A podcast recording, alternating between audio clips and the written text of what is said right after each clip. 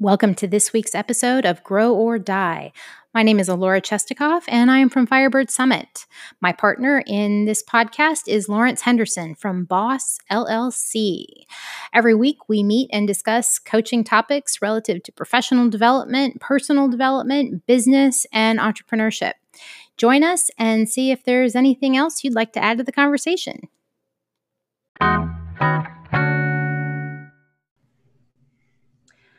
Okay, hello, hello. Welcome to this week's episode of Grow or Die. I am Alora Chestikoff from Firebird Summit. Hey, stranger. What's going on? I'm Lawrence Henderson from Business Operational Support Services LLC, aka Boss. I'm doing awesome. How are you, Laura? It's sun. Is it is the sun shining there? It is. It is. Finally came out, which is so nice after weeks of being trapped inside with a puppy who uh, was not done with his vaccinations. We finally finished them last Thursday, and then it did like nothing but rain, like just rain and rain. And I was so desperate to take him out and exercise his mm-hmm. destructive little butt. and I was like, and it just kept raining and it kept raining. And yeah. so yesterday it finally cleared up. So yeah. yeah, so we're, we're able to actually go outside and enjoy the sun. And I've been exercising him so much that he is now looking at me like I'm torturing him when I take him for a walk because he's just like I've like walked him out. He's just done with the walking. That's an awesome place to be. It really is, and I can't complain. And you know, him being done doesn't mean I haven't continued to do it because I'm tired of him, you know, devouring things that he has. Mm-hmm. I don't want him destroying. So he needs exactly. he needs to be worked out. So yes, that's yeah. that's it. We're enjoying the sunshine, and he's making a lot of noise, but. As long as you're working it out, and that that leads us to today's topic I have for you. Oh, detail. Yeah. So you've actually written some articles about this topic, and I think it's particularly important. How are you doing with setting boundaries? Oh, yeah. Well, yeah. So there's a number of ways to take this one. There, there are. Um, so I would say that I think like a lot of people, I am uh, better at it in some places or some aspects of my life than in others, right? I think one of the hardest things about um, boundaries is that for those of us who struggle with them, I think we we often focus on getting better in certain areas and we don't always extend it to others. Um, so I would say that you know, kind of my my journey with boundaries has been um, uneven at best. I think that the um, the places that I've seen the most progress have been probably on the work front.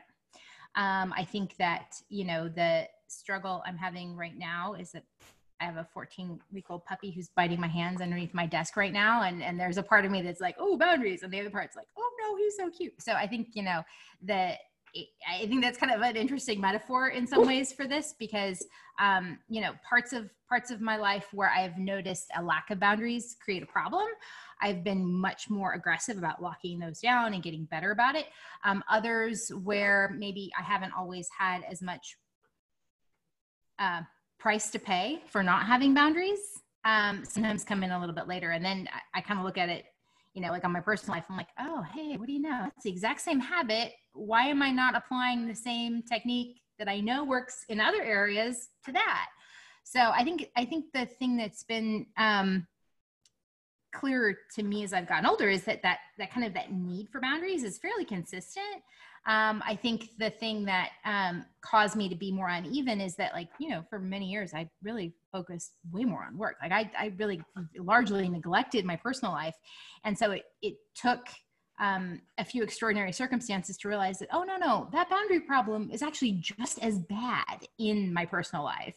I just didn't have as many triggers kind of bringing it to the surface as I did in work on a daily basis. And so, I think that's probably my biggest lesson is that yes, the problem and the solution are the same, but the extent to which you're invested in one area of your life or another, or you're having um, kind of a, a, broad enough circle of people testing your boundaries, because I think that's really the biggest thing that happens, right? Is that people and circumstances test your boundaries and test your willingness to hold your boundaries.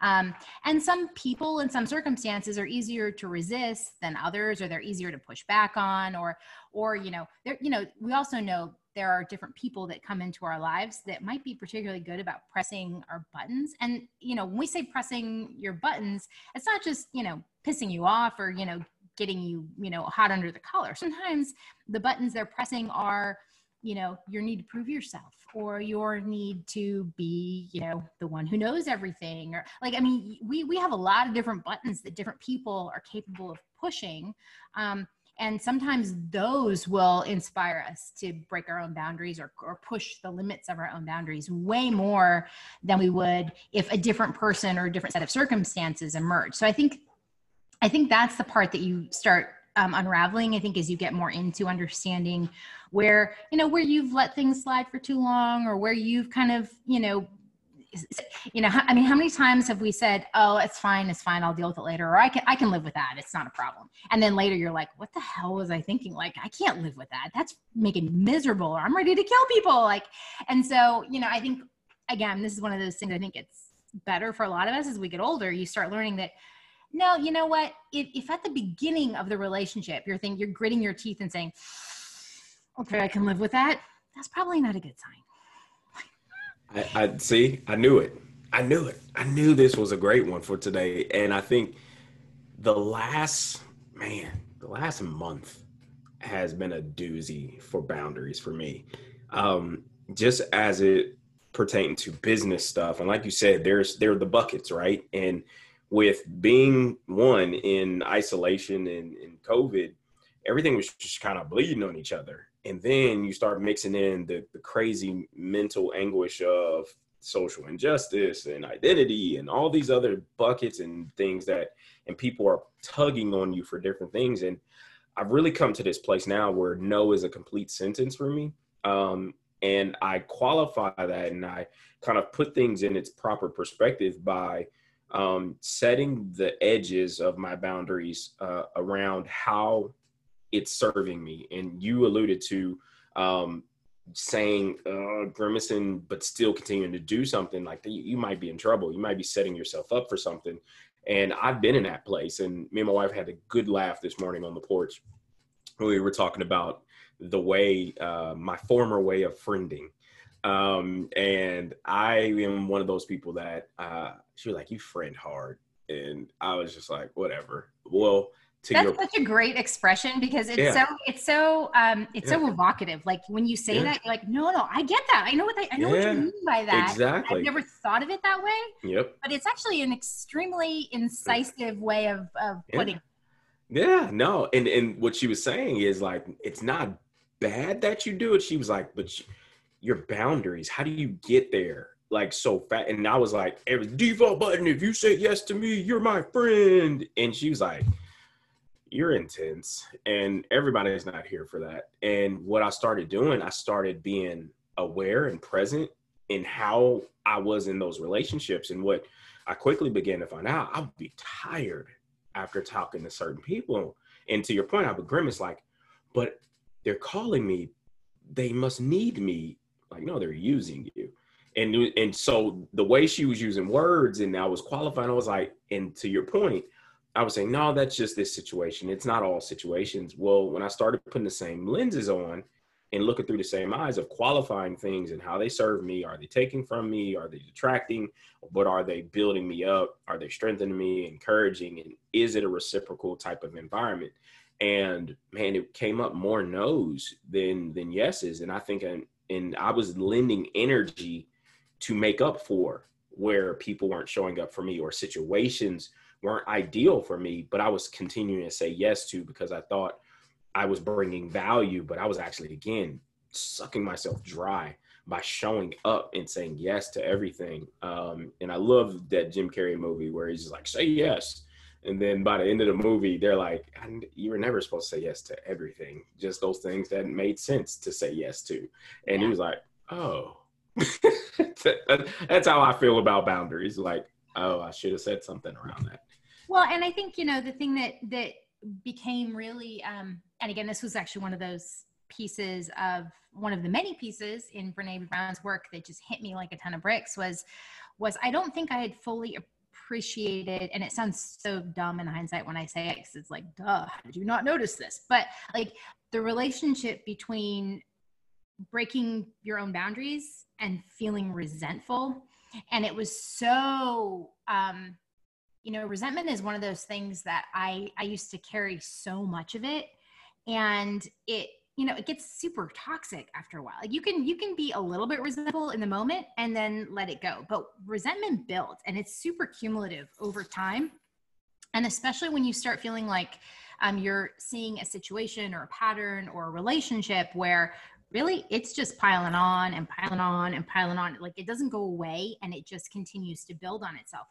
And i didn't ever it took me a really long time to start understanding that those situations are a natural consequence of me not holding my own boundaries. And i didn't i really didn't see the direct connection there until I really started getting into Brene Brown's work. And when she started talking about how the people who, you know, live the most wholehearted life and really, you know, like that was, they are the most boundaried and they're very clear about that. And when she started getting into that, I was like, oh my God, how did I miss that? Oh, wow, there's puppy.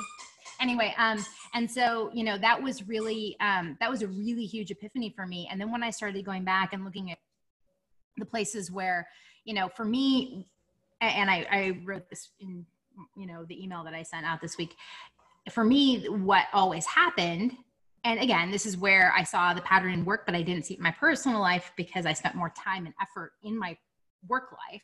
Um, I did see the pattern in my personal life when it emerged, but it took a while and I, I wasn't as focused there. Is that, you know, the resentment would build, the resentment would build, the resentment would build. And then what I discovered about myself in that is that I have a point of no return. you know? And and um and it's in some ways it's a lot uh, higher of a bar than than for other people. And i'm i'm pretty good about kind of resetting. And and i used to do that a lot with my temper where i would like blow up and then go back to zero and start over. And i'd you know get upset and then i'd blow up and i'd go back to zero. And it was this it was this cycle. And um it took it took a long time before I ever had anybody push me so hard and so, so hard and so far that I just hit like a point of no return. And part of what I realized was um, that was happening. I was seeing that, hap- that pattern emerge, right? Where like I would allow things to push me so far, so far, and I would grin and bear it and grin and bear it and grin and bear it and grin and bear it until I couldn't do that anymore.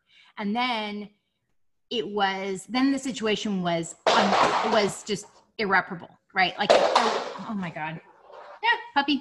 Um, there was no, there was no bringing it back. There was no, um, there was no like actually resetting it at that point.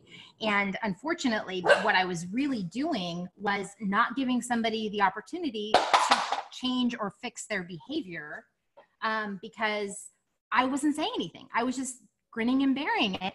And then all of a sudden, I was like exploding. And there's and and you know, uh, my business partner Elijah actually bu- busted me on this a number of times where he's like, I didn't even know you were a little bit mad, much less like about to combust. Like, give me a heads up next time.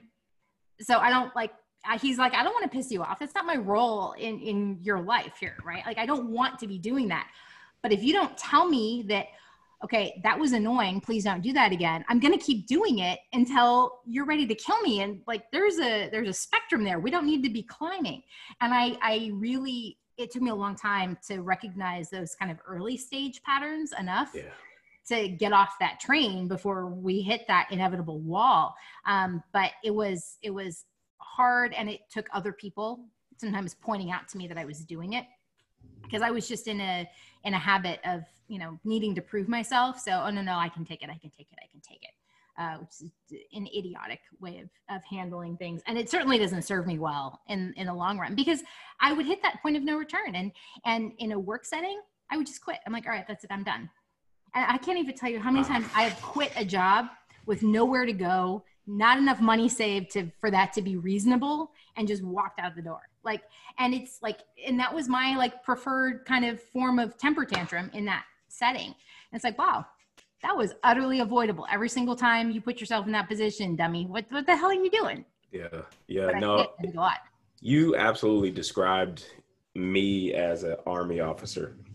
And in positions of authority where it is in command and control environments, it is almost expected to have that kind of uh, reaction uh, when you can, in your head, say that it was warranted and that just that emotional roller coaster and, and i'm so grateful for the work of energy leadership coaching and how we show up. And then just the just the understanding of catabolic versus anabolic energy of you know that those level one and level two energies of how they're they're detractors but again not saying any level is wrong but understanding what it is right what the use of that type of energy is for instead of trying to use it often and i got to a point like you said you those those high highs and those low lows would come and it would ebb and flow so fast for me that I thought it was productive. And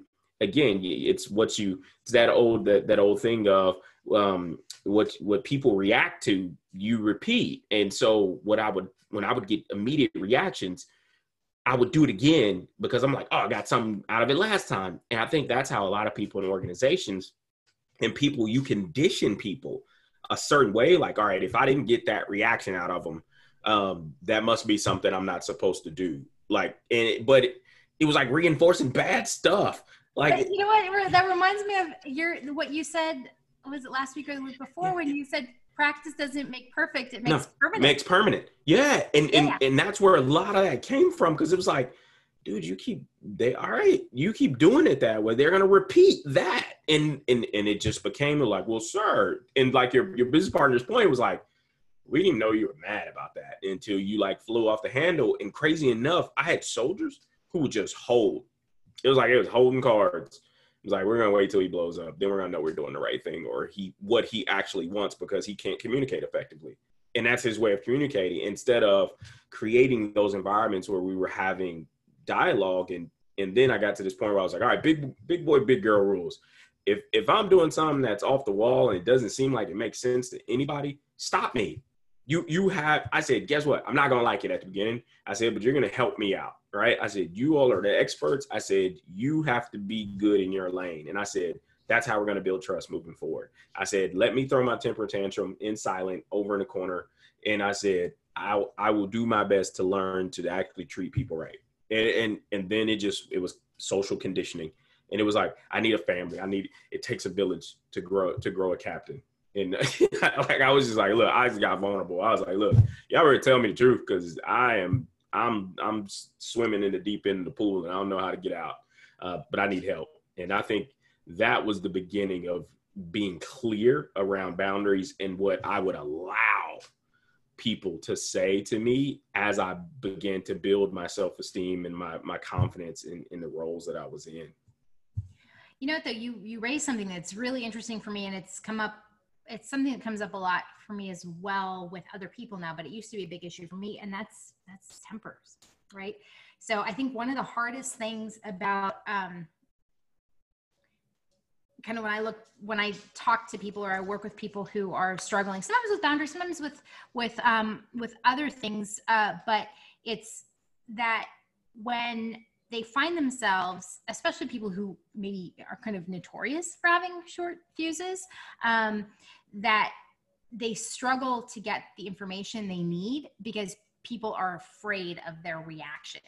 Um, and, you know, I, and it's funny to think of now because I'm so like not a hothead anymore, but like I used to be like super short fuse and I used to be very notorious for my temper.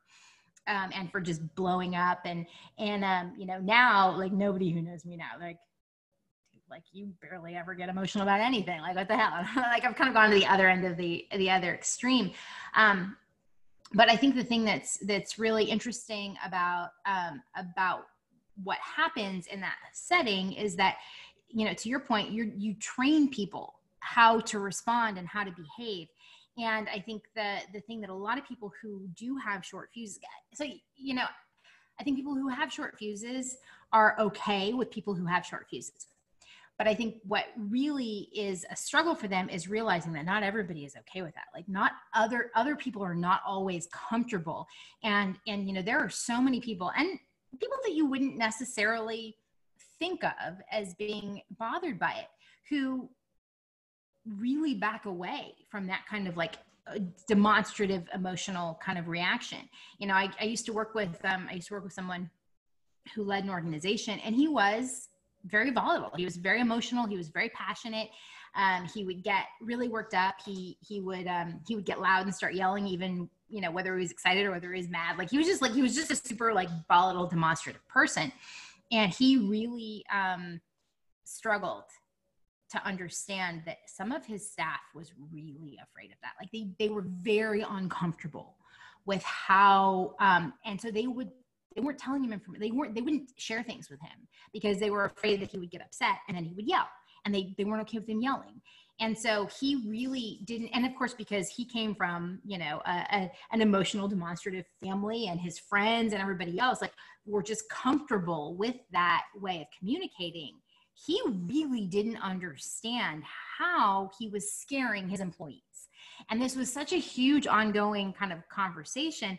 But to be fair it, it also is the other side of boundaries right? Because if you are not comfortable with that and whether it's a boss or whether it's a colleague or a business partner or a spouse i mean my you know my my boyfriend now right? He's very emotional and demonstrative. And sometimes he will have an emotional reaction. And we were just he and i were just discussing this the other day and i was telling him when i watch him have an emotional reaction to something sometimes like the first thing in my head is how is that helpful like I just like, and I have an utterly rational response. Now, for him, that's his process, right? He'll have an emotional reaction to something. He has to work through it to then move on to like actually addressing things.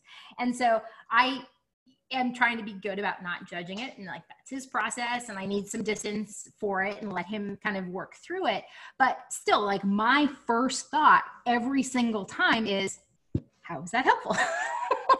and so it's it's a very um and and i think that's an interesting conundrum that i've been dealing with lately is you know i have gone out of my way to be very careful about you know the influences in my life right? And so i'm good about my boundaries in a lot of ways about you know what? I don't want toxic influences. I don't want massively negative people. I don't like there are a lot of things i have gone out of my way to shed out of my life but now i've got a partner who is very emotionally driven and he's very um, you know he's kind of this super passionate hopeless romantic you know on all fronts. And so sometimes that means that when he's upset he will have like he has to get it out of his system before he can come back to that.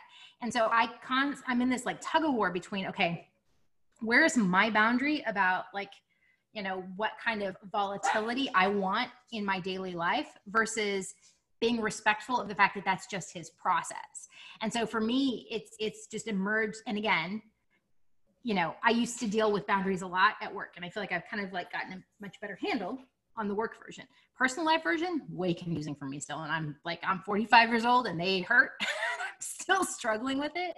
But I think that's an interesting line that you have to find how to walk, right? Is your boundaries versus being respectful of other people's process and emotional kind of need. Yeah, and I, you bring up a great point, and and what was coming up for me as you were talking about that is how safe do people feel when they're in they're interacting with you right? And you we talked about this before around the whole concept of psychological safety. Um, and and again that's all dependent on the types of experiences and all the other head cheese and stuff that's going on with, while people are experiencing you and whether or not those interactions have given them context clues that if it is safe to challenge when they are seeing somebody having emotional reactions to things and they're not easily going to the place where that's that's just their process. I'll wait for them to get finished and then I'll engage. And and again, understanding that this work of being a coach, which again, everyone can gain these skills of being more curious than confrontational. Then I tell people, I'm the I'm my first coaching client. And I say that to myself all the time. Are you being curious or are you being confrontational? And sometimes I'm flat out confrontational just for the sake of being confrontational. I will call myself out on it. And my wife knows because she is straight up confrontational. She ain't even curious. She will come at me just as hard as she believes I'm coming at her. And I love her for it. Right. And so one of the things that we established, because she was like, I don't know if you're getting mad about that or if you're actually thinking about it. She was like, I don't really care. And she she because all the year over the years of 16 years of marriage and relationship, I've reacted how I believed I wanted to react, and she's had to grin and bear it. And she's like, "No more, son, no more. I'm not doing it. I'm gonna have a react. I'm gonna call you out." And I think in that, when we cr- try and create team environments around boundaries, um, we model uh, what we want, how we want to in, engage people. And I believe the biggest thing for me is upfront. And I love this process of the win-win agreement, right?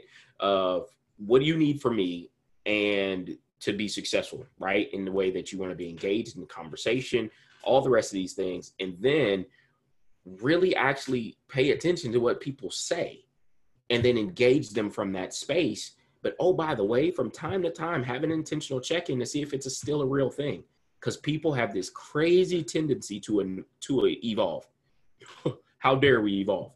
But just checking, well, like it's and, yeah. and, not only not only that, but yep. but as you get, I mean, you can go into a conversation or, or mm-hmm. into a setting with new people and say, okay, so these are the things that are important to me, yep. and then you discover that someone has habits or a way of doing something yep. that are just rubbing you the wrong way, or that oh my god i never thought about that we should do that instead and and you have to revisit that because you just other people expose you to information you never previously assumed you know made sense or was applicable or even existed i mean how many things and this is where i think it's really um it's to your point you have to be your own first client because we learn more from other people and from having to interact with other people than we could ever learn being a, a hermit, right? Other people will push our buttons will expose us to a new way of thinking or will you know raise questions that we never would have asked ourselves like that's that's what relationships are and they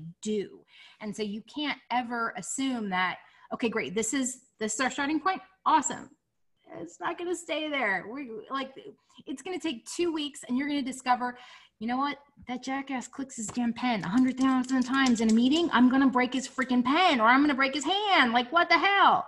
And you know, as a pen clicker, I have had so many people in meetings like just reach over and like smack my hand down on the no. table. Or I had I have had, you know, take the pen out of my hand because it annoys the crap. I don't hear it. And so I totally un- but I hear it when other people do it. it. Drives me crazy when somebody else does it. But I do it all the time. I never even notice. And so like it's just like little like things that we don't think about that are part of our normal you know day in day out existence that until we start trying to actually merge our existence and our working style and all of these things with other people that we get pushback or we run into problems or you know you you know and it's it's a it's something that we don't we don't necessarily think about when we start. Even even the most self-aware of us so self-aware of us are always going to discover that hmm wow never would have expected that from so and so and all of a sudden yeah know what? We just found another boundary i have here. Because I, I, I can't i can't actually run with that the way you're you're doing it. So let's let's sure. negotiate. So somebody just offered uh this great assessment tool. I know you love assessments like I do, um, and I need to actually talk to you about some some Gallup stuff for my PhD work. But um, the it's called a predictive index, um, and basically it's all around tendencies of teammates and people, and just I think when we become students of people and students of how we engage to because everybody says, I want to be a part of a high performing team. Well, the only way you ever get anything to be high performing, it's that you understand the ins and outs of it. And so if something is knocking that shouldn't be, you need to, how are we going to address the knocking sound? Or if something is clinking and clunking that shouldn't be, how are we going to engage that clicking and clunking so we can address it so it can get back to doing what it was meant to do. And i think that's the same way we need to address people is that once we understand like you said once we engage people once we un- begin to understand who we're actually in relationship with and i love the the brene brown connection because now i've connected the the being seen being heard being valued as that's my definition of empathy now and holding the space and how I really authentically hold the space for somebody that way. And I think once we understand that, people will they will tell you their boundaries and they will describe their their boundaries through you sit you just holding the space for them to feel seen heard and and them to believe that they're valued and you actually give a crap about how they how they operate on a daily basis and what makes them move what motivates them what anger angers them what makes them sad what makes them you know all like just all of it mushy squishy whatever it is. I think again we need as leaders and coaches like man just model curiosity like authentic curiosity and just like you know what? I'm all in on learning how to help you be a better version of you.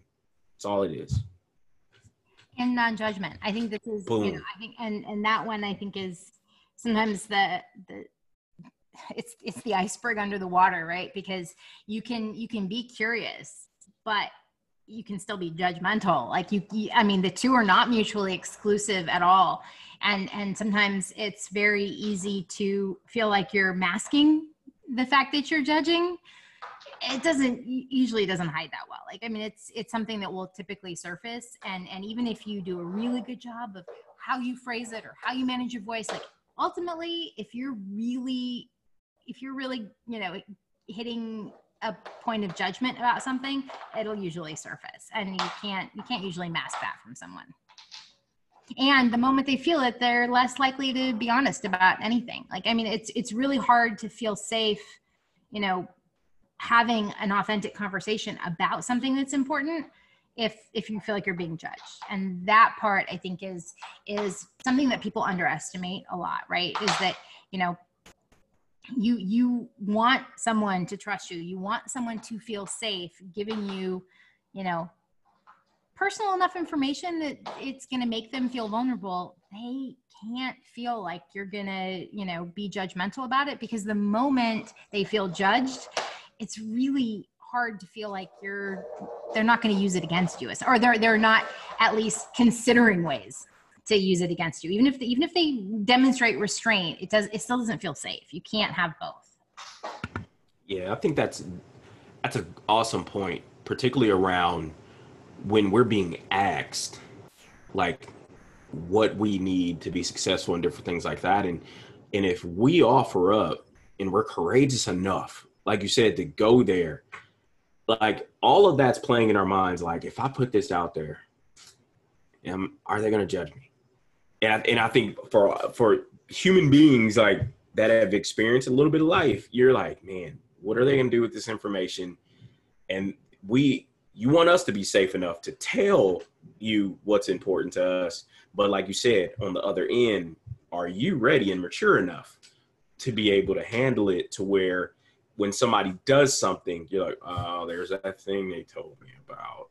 Uh, ooh, I, I know I said yes that I'm okay with it, but I didn't know it was like that, right? And people could feel that. People could feel you doing that. Like, get your judgy eyes off of me. Like, we, it's crazy, but but we got to work through it. Well, and I think you know, and that gets to that gets to what we all think we're so much better actors than we really are. Like, oh my God, like really, it's so, and this is where, you know, it, conversations about authenticity get kind of goofy because people really believe they are good actors. And it's like, you know what? Even the greatest actual professional actors who are truly good, gifted, talented, trained actors still have to be able to like relax and be themselves. Like they, they, they can't be on all the time. It doesn't work. You know how many how many times have you had a case where you know I, love it like family holidays are like probably a good example right? Where everybody feels the need to be on good behavior. Well you know what? If you're tired if you're sick if you're short fused or if you had a fight in the car with your wife on the way like whatever there's a million reasons.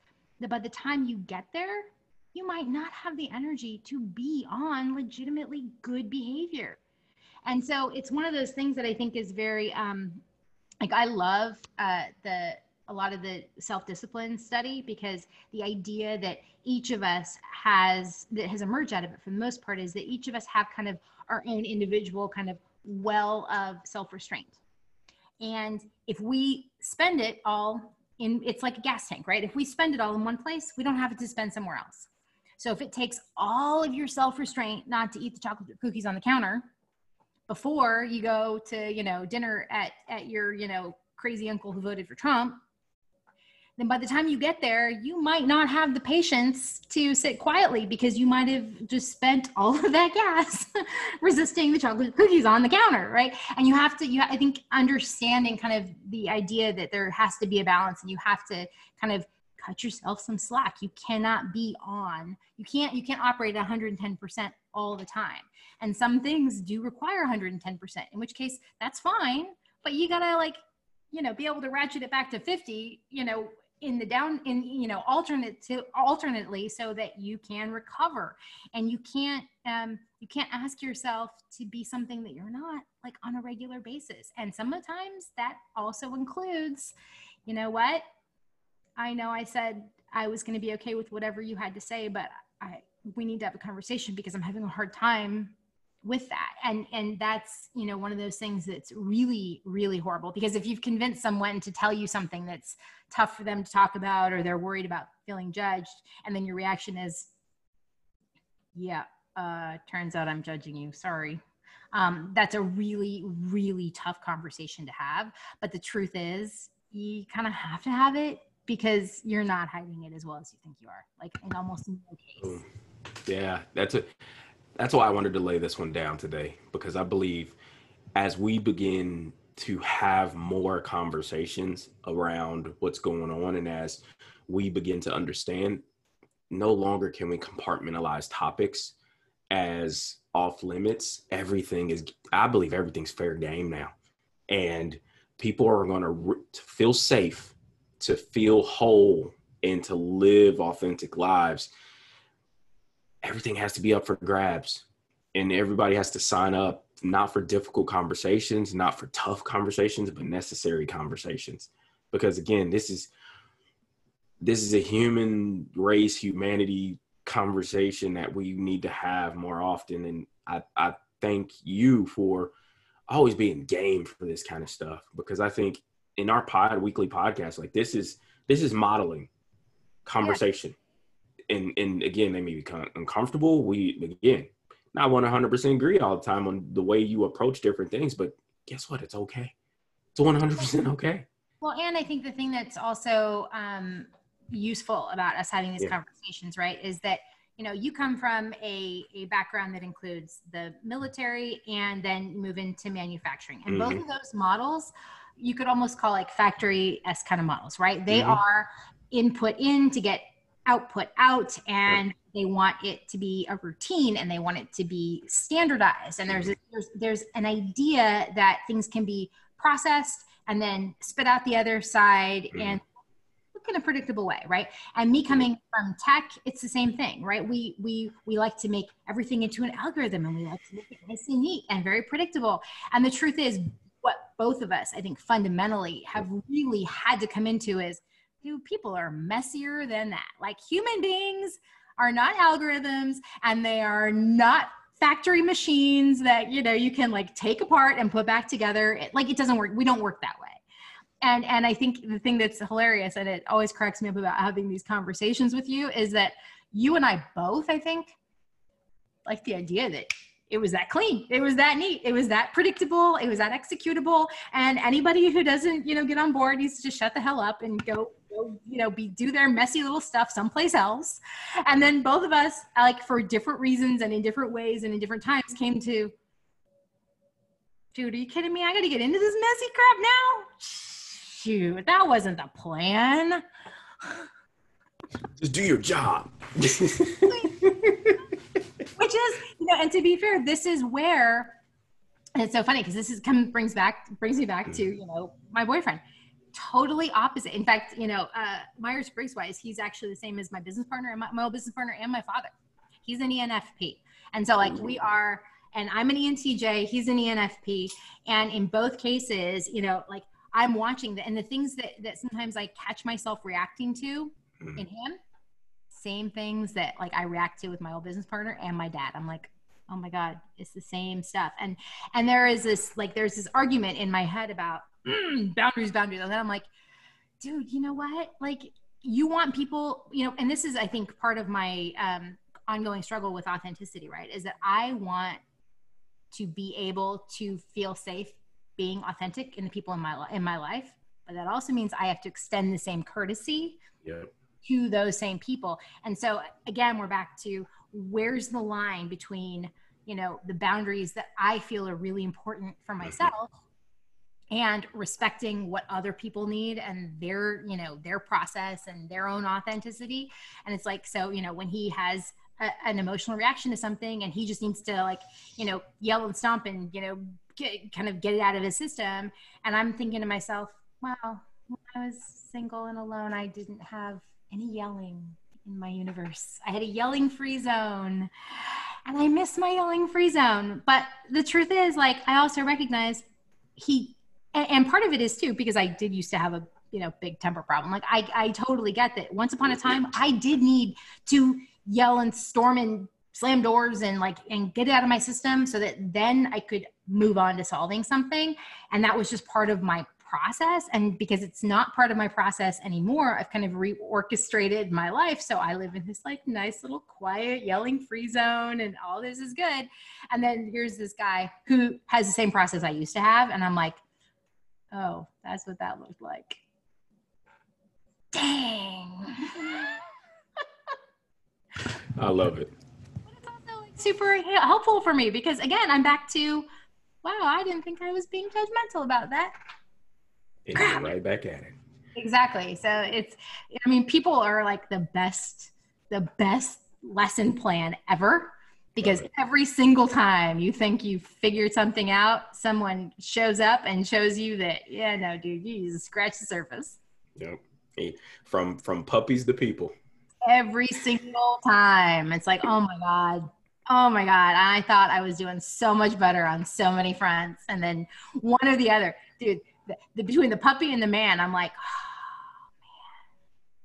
oh man damn i thought i had Lessons. that licked Lessons, lessons, lessons. Every what it's all about. thank god because otherwise i swear it'd be boring as hell It would. It would. especially It living so at, especially in like this like whole like you know shelter at home never ending can you imagine like i mean dude that would Yeah. ugh. Yep. This helps. This this helps it when you get the opportunity to, to engage with the closest people to you, and Yeah. uh, love it. even when they push your buttons Even when they push buttons. alrighty pal well i think we uh i think we hit the hit a good stopping point there that was pretty nice we did. That was awesome. That was Awesome. awesome. fantastic well i hope you have a magnificent week and i will You as well. All All right. right. See you. bye Bye bye.